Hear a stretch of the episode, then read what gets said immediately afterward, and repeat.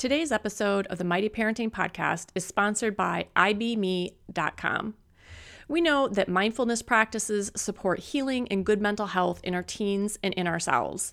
IBMe knows this, and they have been teaching teens mindfulness and meditation practices for years. And then last year, when COVID struck, they moved their practices online to keep supporting our teens. They're continuing online training retreats and programs, things like their monthly Rainbow Family LGBTQIA community meditations, weekly communities of color meditations, weekly live meditations, equity and interdependence community conversations, and more. Just go to IBMe.com and check the calendar for the latest scheduling. And while you're on there, be sure to check out their summer retreat schedule. They're going to have both online and in-person retreats this summer, including a retreat for communities of color and their first LGBTQIA+ retreat. Just go to IBMe.com and check the calendar. Today's show is brought to you by Omio. Omio is a travel booking platform that makes planning a journey in Europe and North America easy. Just enter your travel details and Omio will give you all the train, bus, flight, and ferry options for your journey, making it incredibly easy to compare options and book your vacation, and letting Omio save you time and money. I know I'm looking forward to using it to compare different ways of reaching the same destination on my next vacation. Are you ready to get out and travel? Omio wants to help by offering 5% off your next booking. Just head over to omio.com, O-M-I-O.com, and use the code LISTENER5, all in caps and the number 5, when you check out. The code's valid until July 31st for new users on all modes of transportation at Omio, where you can plan, book, and love your journey. Terms and conditions apply.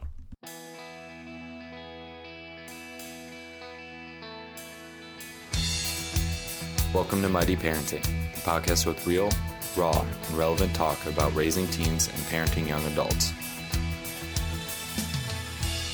Welcome to Mighty Parenting, a community where we help you raise teens and parent 20-somethings so they can become happy, successful, and emotionally healthy adults. I'm Sandy Fowler, a stress relief coach, emotional wellness speaker, and host of the Mighty Parenting Podcast. Quick reminder, pop over to MightyParenting.com, grab the free email series we have on how to talk to your teen. And that is going to be a great connection with today's show, because we're going to be talking about connection, and communication is an important part of that. The teen years can be really challenging for our kids and for us. And as we watch them navigate this world of their changing bodies and school and social groups, all those things can be difficult for them, or difficult for us to watch them navigate. And letting our kids make more choices and do more on their own and follow the beat of that internal drummer that they have that we may not have seen as much of before, that can all be really, quite frankly, kind of scary for us as parents. And then feeling them pull away to spend more time with their friends can be painful. But our teens do still need us. They still need us. They actually do still want us around. And so helping us understand this and how we can keep that connection with them is Courtney Conley. Courtney is an author, an educator, and a licensed counselor who specializes in working with adolescents and their families. She is the author of the book, Your Daughter Doesn't Have to Be Miserable: An Approach to Supporting Your Teenage Daughter Through Depression. And today she's helping us learn how we can connect with our teens and how that helps them. Courtney, welcome to Mighty Parenting. Thank you. Thank you for having me on. I'm excited. As I said before we got on the show, connection is at the core of what we talk about here at Mighty Parenting. We are trying to move from that place of taking care of our kids to almost like coaching them as they learn to take care of themselves. And that takes connection. That takes a good, strong relationship. We want them to come to us when they are trying to figure something out, when they're making a tough decision, wrestling with big questions. That also requires connection. And we also have had guests on who've just said, hey, the numbers show, the studies show that teens do still want connection. They want their parents around, but it doesn't always look like that to us as parents. So I'm curious, from your standpoint in your work, what do you see that connection does for our teens? Like, why is that connection with the parents so important? I think it's instrumental, I mean, in every area, of their life, because if we don't have a connection, then just like you said, our kids aren't going to come to us. And then who are they going to? And are they getting the information that we would really want them to get? Are they getting the best information and the best support if they're not coming to us? So I think connection, it's at the heart of everything. In my work, as a clinician, a lot of times folks are looking for something that they think is like one technique or one intervention or one, this or that they can do with their kids. And I really have to kind of bring them back to the importance of connection. And one analogy that I use, with them in particular, that kind of helps them see how important this is just thinking of somebody being lost in the woods, right? Thinking of our teenager or our kid or somebody being lost in the woods. And before we can help them, before we can even guide them, we have to be able to find them. And the only way to do that is through connection. So I think it allows us to truly understand what they're struggling with a bit more, so that we also ourselves can give that kind of proper guidance and be there for them in a meaningful way. I had an interesting thought when you talked about, okay, your child's in the woods and you have to find them first. And I went, okay, what does it mean to find them in everyday life? And the thought that went through my head is actually kind of a scary one for parents. It's that idea that maybe we don't really know our child like we think we do, because most parents are like, oh yeah, I know my kid. And in certain ways, I always tell parents when you're working with professionals, don't forget that you do know your child well. We need to listen, but you know your child.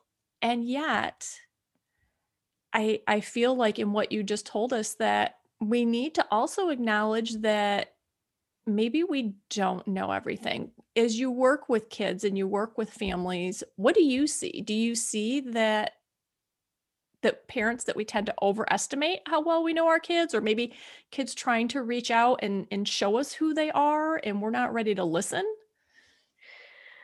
I would definitely have to go with yes. And I do agree that is kind of a scary thought as parents, right? But there are, in my work with parents, I've worked with hundreds of teens at this point. I used to be a high school counselor for 6 years. I was a middle school counselor for 2 years. I'm continuing my work more in a coaching and one-on-one individual counseling basis, but I've worked with hundreds of teens. And there's a common theme, a common thread of adults don't understand, or they don't get it, or what I say isn't important, or they think they know everything. And I've worked with enough parents on the other side of that to know that's not true, that, the parents love their kids, so desperately want to support them and want to be there for them. But there are things that we do as well-meaning adults that tend to kind of shut them down rather than foster that connection and help understand where they're coming from and build that rapport. There are things that we tend to do that shut them down instead of open up the opportunity for conversation. All right. This begs the question, what are those things that we're doing? Yeah. So when our teens are upset, or our children, because I mean, in all reality, I do this with my 4-year-old. When our teens are upset, a huge piece of what we can do to open up is validation.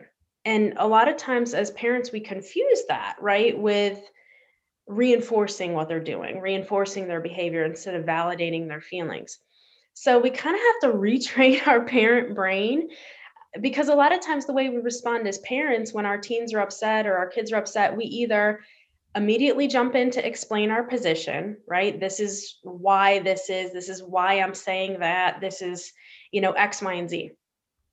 Or sometimes we argue with their feelings. We'll say, you're overreacting, or whatever the case might be. So we get kind of defensive and we, argue back with their feelings. And really the best possible thing that we could do is to stand back and try to validate their feelings, to make them feel heard, to make them feel understood, is a critical piece of that connection. And where parents get very uncomfortable with this is when they're confusing validation with reinforcement. Validating is simply saying, I understand your feelings. I can see how you would feel that way, and acknowledging their feelings, the way that they're feeling, and that the way that they're feeling is important.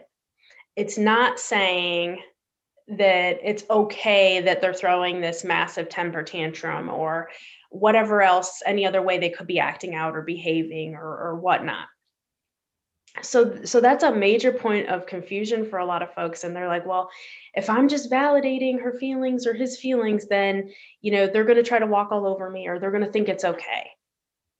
And that's really the opposite. It helps de-escalate the situation and builds connection. So, you know, it's kind of like a secret weapon in a way, right? You're getting these two major benefits of, one, you're kind of de-escalating, because it's hard to argue back when somebody's saying, I can see how you would feel that way, or I understand your feelings. And then you're also building connection while you're doing it. All right. I love the idea that we get a twofer. I mean, twofers are always great. Yeah. And one of the things that I have run into with my kids and another adult are, I have one person in my life who, you know, I would say, I can understand how you feel that way or whatever. When their underlying desire or need is for me to actually agree with them, and I don't agree with them. So if we get that, you know, if our kids are doing that, and what they really want is for us to agree with them, not just validate their feelings. Is there something we can do to still be, you know, taking that connection to the next level after we've said, I can totally understand why you feel this way, or I hear what you're telling me about that. And that might, you know, I can see how that's hard, or I can see how that's painful. Mm-hmm. Well, you know, I have to add this in there too. And just in terms of listening to understand instead of necessarily listening to respond, because there's so many ways in just our everyday life that we're not truly listening to folks, right? We're just listening to respond, and we're not listening to kind of absorb everything they're saying and to understand. And I mean, we do this all the time, right? Like, we're standing there talking to someone and our grocery list is going through our head, and our, you know, whatever else we have going on that day, or we have a similar situation we've experienced, and I'm just kind of waiting for you to finish talking so that I can say my piece. So I think one is just, once you've opened that door and you've connected through the validation piece, once you've acknowledged how they feel or how they're feeling, whether you agree with, you know, what they're doing or not, just acknowledging that they're feeling that way. I think honestly listening to understand instead of listening to respond is your next biggest challenge, because so many times we just want to jump right in and, you know, say whatever it is that comes to our mind. But once you've opened that door, you also have the ability to explain your position, because it's not necessarily a you versus them situation when you can acknowledge their feelings and validate their feelings and try to understand what's going on with them. They get more of the sense that it's a you with them and not a you versus them. So that opens the opportunity for you to kind of give your reasoning or explain a little bit about your position and where you're coming from after you've opened that door to kind of hear what their position is and where they're coming from and why they're thinking and feeling the way they are. Okay. Well, that makes sense. And I can also see where, if we're just focusing on the listening rather than the responding, and then just asking more leading questions based on what they tell us. So tell me more about that. And what do you think about that? And what could, you know, what are you thinking about doing, or asking more about their feelings? It seems like doing those things would also, I guess maybe kind of deepen the connection more and also show more that really I'm here for you. I do hear you, and I'm willing to stand here and listen to you. This isn't, as you said, you know, I'm not just standing here letting the grocery list go through my head. I'm not trying to get out of here as quick as I can. I'm not looking at my phone. I'm actually asking you more about your experience and your feelings. Absolutely. And in my work with teens, I've heard teens say this over and over again, that they want their parents to understand how they're feeling. You know, they often feel like we maybe minimize things or don't look at it through their lens, and they want us to know how they're feeling. If something feels bad, or if they're struggling with depression or anxiety or any kind of other strong emotion, or, I mean, our teenagers go through a million things. They want us to know how that feels and how badly they feel. So I think that, you know, that piece of understanding is really important. We have a relationship with our child. We're living in a household. We have habits. We have patterns. Do you have ideas on how to go through this shift in the way we're interacting with our teen? Because initially, I say, I understand how you feel, I'm not necessarily, it's not like the heavens are going to open and they're just going to feel amazing in that moment and go, oh my gosh, my mom gets me. They understand everything. It's going to take some time, and it's going to take a little bit of, like, it has to sink into them, right? That we really are there for them. So are there ideas or strategies beyond being patient that we can use to help us out in that shift? I have to say that I have found the most success with being authentic with our kids, and just even saying, you know what, I feel like I want to get to know you better, or I want to understand what you're going through more. You know, I appreciate when you open up to me, and I'm going to try to do a better job of listening and understanding. I really find that the more authentic we are with our kids, the better response we're going to get. And then I think we're modeling something really important for them in return, right? To be able to say where we feel like we could be doing better, and what we want to build on in terms of our relationship or our connection or whatever. So just saying, like, I want you to feel comfortable coming to me in different situations. And that's something that I want to work on. Because change is hard, you know, change is definitely difficult, and starting that shift can feel sort of awkward. So I would say, you know, as a parent, to kind of just be prepared for that. You know, it feels a bit awkward. You're doing something different. You're doing something outside of the norm. You talked about, you know, routines and all of that. So kind of be prepared for that sort of awkwardness and stumbling through these things a little bit, but just take a deep breath and know that it's going in the right direction. You know, we don't always immediately see the fruits of our labor or the seeds that we plant, but we know we're doing something that is eventually leading us in the right direction.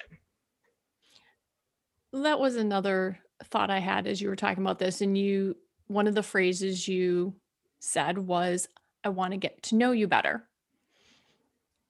And again, I think that's going to take some time before, I think we have to deepen that connection. We have to strengthen that relationship more in most cases before our teen is going to be comfortable opening up more and saying, well, you misunderstand this about me, or maybe there are things that they haven't told us about because we don't have the connection that they want. They don't believe that we really understand them, that we get it. They think that we're going to maybe belittle them. Or I know when I've talked to teens that they're concerned that parents are going to jump into something and take it over.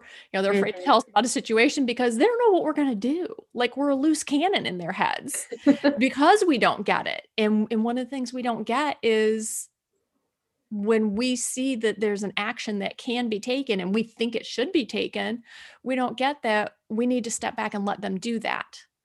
Mm-hmm. So again, I'm in this place of like, it just, I guess I'm thinking about this and I'm feeling the awkwardness of that time period of trying to show them I get it and yet them not being ready to open up. Mm-hmm. Well, and I also could say, I think one powerful way to do that, because we know there's always going to be, you know, you're going to butt heads, right? There's going to be things that, you know, our teens get upset with us about, or are disappointed about, or irritated, frustrated. And I think it's in those real moments where this opportunity presents itself best. So knowing that they're upset with you because you won't let them go to a particular party, for instance, and saying, you know, I can see you're really upset and disappointed with, you know, my response. And validating their feelings, right? Because then they're at least getting the sense that they're at least being heard, right? You're at least hearing them instead of shutting them down by saying, you know what, you can't go to this party and it's this and this and this, and I'm afraid this is going to happen and I don't think it's a good situation and blah, blah, blah. You're at least moving back a little bit, taking a step back to acknowledge as a teenager how frustrating and irritating that is and disappointing. And there might be this whole sense that everyone else is going to be there and they're not. So at least giving them that room to express themselves without either arguing back as a parent or just jumping right in to explain our position further. So I think the real everyday kind of scenarios of times when our children are expressing something to us through their emotions and being willing to take that deep breath and step back and hear and understand are the real growing moments. I think those are the biggest opportunities for connection that we quite often miss as parents because, again, we're retraining our parenting brain. We're just so used to jumping in and explaining why they can't do something, or because I said so, taking that kind of, you know, authoritative approach, you know, or allowing that argument to escalate because we know it's, you know, sometimes your buttons can get pushed. And if you know, are having a particularly bad day, it's much easier to push those buttons. So those are the opportunities that I would look for as a parent in starting to build that connection. Okay. So one thing I had was in that example, the, mm-hmm. you know, you can't go to the party example. So if they are talking to us about how they feel and they're frustrated, even though there's a good chance that that's going to feel like their side is escalating, they're getting emotional. Mm-hmm. If we can be there in that moment, stay calm, and whatever it is that they're saying or even hurling at us, to mm-hmm. just be able to calmly say back to them, I hear you and I understand that you're frustrated or you're angry or you're disappointed and that mm-hmm. this feels really huge to you. And just stop, right? Like, don't try to, I think another thing we try to do is we try to move them through that moment because we're uncomfortable and we don't like being there either. So we try to push them through it to some kind of positive outcome. Mm-hmm. Yeah, absolutely. And, you know, with our, you know, emotions communicate, right? We communicate a lot through our emotions. And so the reason that I'm saying validation works well in kind of de-escalating a situation is because when we have an emotion, Dr. Marsha Linehan talks about this. When we have an emotion and we go to communicate that emotion, if somebody on the other side isn't listening, what do? You usually escalate. And if you think about this in your everyday life, right? If I'm trying to talk to my spouse or, you know, somebody about how the way that I'm feeling and I don't feel like I'm being heard, then generally, you know, you're going to escalate and it ends into lands in an argument. So the way this is powerful in de-escalating is because you're actually acknowledging that emotion that they're communicating. Does it look pleasant when it comes out on their end sometimes? No, we know it, we know their anger is directed at us.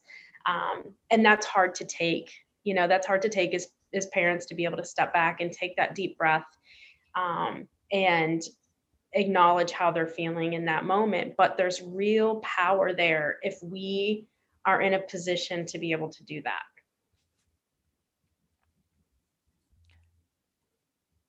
I can see how it can be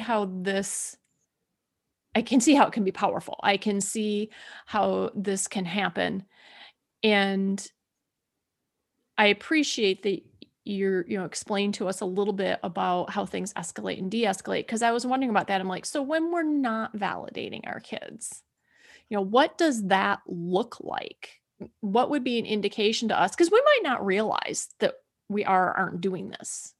Mm-hmm. It could just be second nature to do it or to not do it. And so I'm kind of curious, like what happens with our kids and in our world when we're not validating how they feel. What happens? What do we see and what are they feeling? What does it tend to do to them? I think what we see is either them shutting down, right, and coming to us a little bit less, feeling that. I talked about a little bit earlier, that feeling of we don't understand, right? Or we don't get it, or we don't care. I think that's what comes out of it, even though we know on our side of things, that's not at all what we want to portray.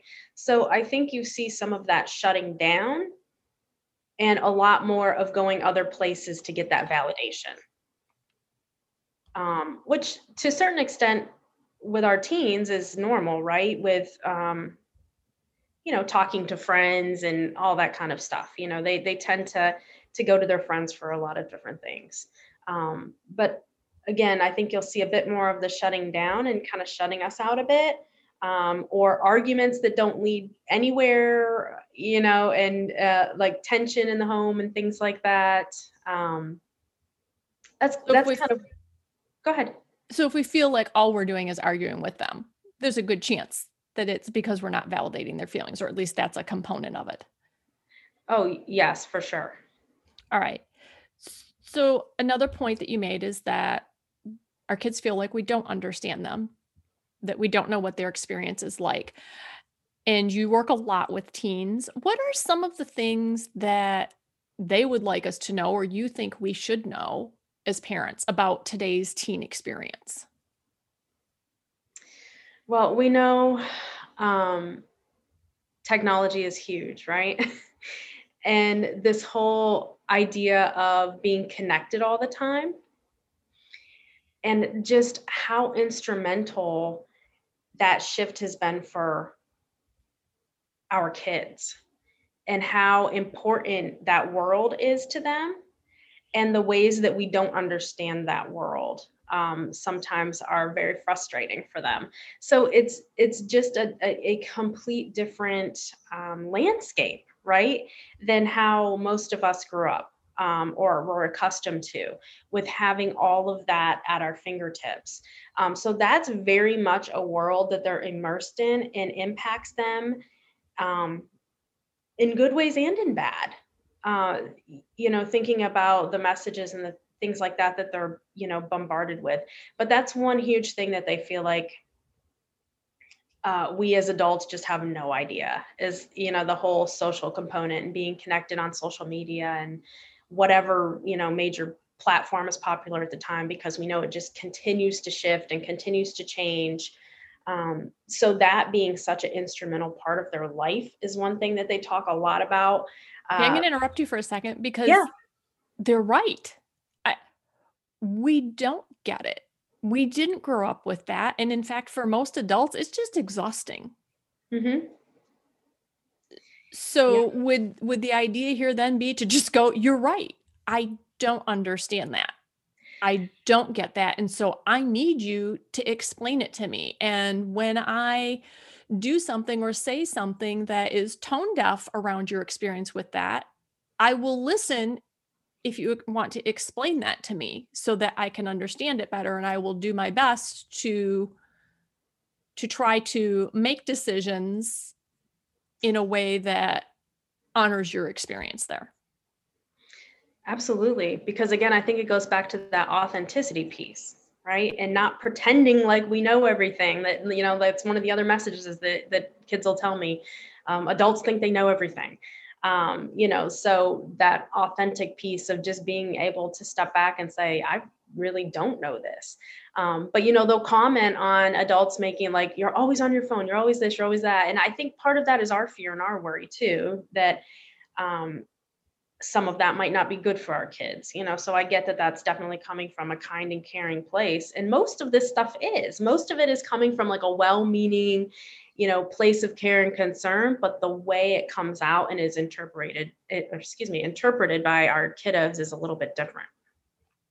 So again, if we have a concern, it's best to approach them when we are not emotional and say, hey, it seems to me that you're on your phone really a lot, and I'm concerned about that's impact on you in such and such a way, or because of this.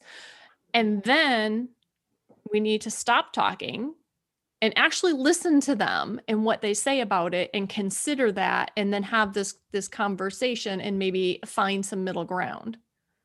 Yeah, absolutely. And I love that you had mentioned, of us doing that when we're calm, because in reality, a lot of the work that I do with parents centers around that sort of wellness and self-care so that we can position ourselves in a place of calm so that we're not so quick to react, so that we can take that deep breath and use validation, which is hard when our kids are mad at us and directing things at us. It's hard to acknowledge someone's anger and disappointment if we aren't in a calmer place. You know, it's very easy to engage back in that and then create an unproductive dialogue, right? With, you know, where everyone just kind of escalates and, you know, anytime arguing starts and yelling happens, you can 100% take it to the bank that no one is listening and no one is getting anywhere. And it's just leading to hurt feelings, and misunderstandings. What's in your work? You talk about our emotional reserves. So can you tell us why our emotional reserves are you say they're critical? Yes. As a parent? Because I think our true power lies in our response. And, you know, a lot of times we're looking for something outside of us to fix the problem. And it truly, our power lies within. And the calmer we are and the more emotional reserves we have stored up, the more able we are to react very intentionally and respond very intentionally to our kids. You know, but when you don't have those emotional reserves, you're running around ragged, you're stressed out, you're depleted, you're tired, frazzled. That's not going to position you in a good place to then be patient and calm in order to respond to your child, right? That's when we're emotionally depleted, that's when we snap back, or, you know, we let small things frustrate us and all of those kinds of things. So that's why, yes, I say your emotional reserves are one of the most crucial things, honestly, to work on as a parent, because it positions you to respond calmly and very intentionally rather than just snapping back. So I would say it's almost impossible to be able to take that deep breath and to try to validate your child's feelings if you have no emotional reserves. You know, you're just going to be so stressed and so frazzled that that's not going to be a thought on your mind. Mm-hmm.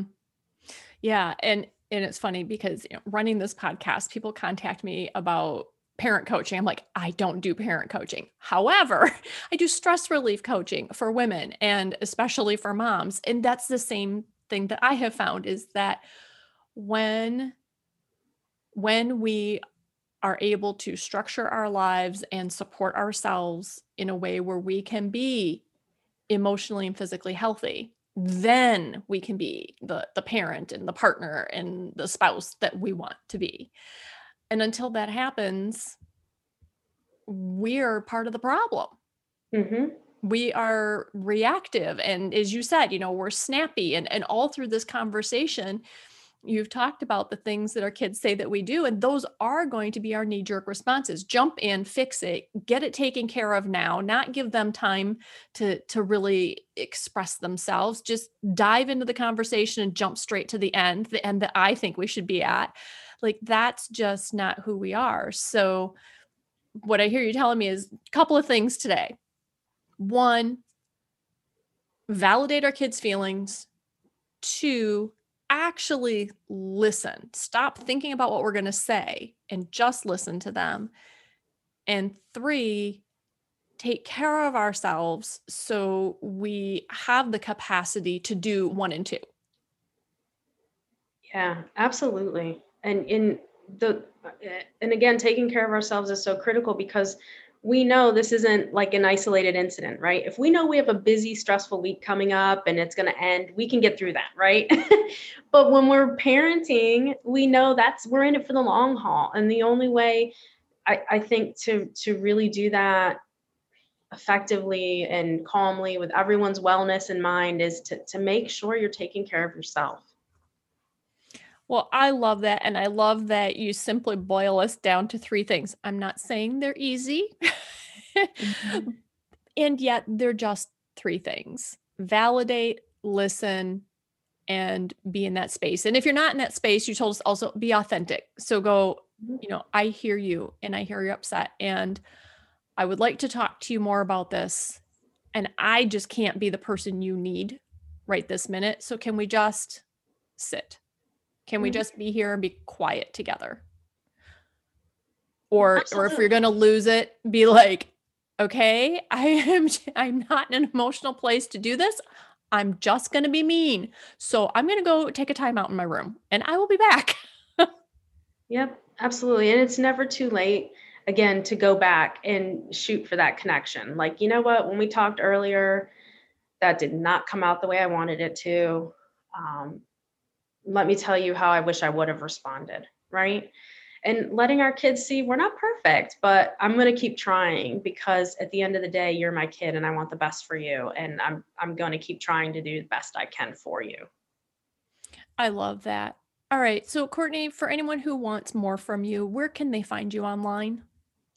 Yeah. So Courtney-Conley.com. Is my website, and different articles, things like that are on there. You can get in touch with me there. I also have my book out that goes a lot more in depth, you know, into what we've been talking about and ways to do that. Your daughter doesn't have to be miserable. And then I have I do some parenting coaching, and I have an online course that partners with the book that goes really nicely with the book for people who want some extra support. But yeah, Courtney-Conley.com is where you can find me. And of course, we will link that in the show notes.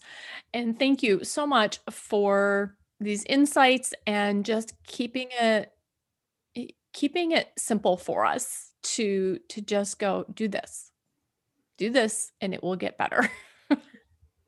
Thank you. And Mighty Parents, thank you for being here. If you enjoyed the podcast, share it with another parent. We all need information and support and community. And remember, if you're here, if you're listening, you are a mighty parent. You got this. And I will see you next week.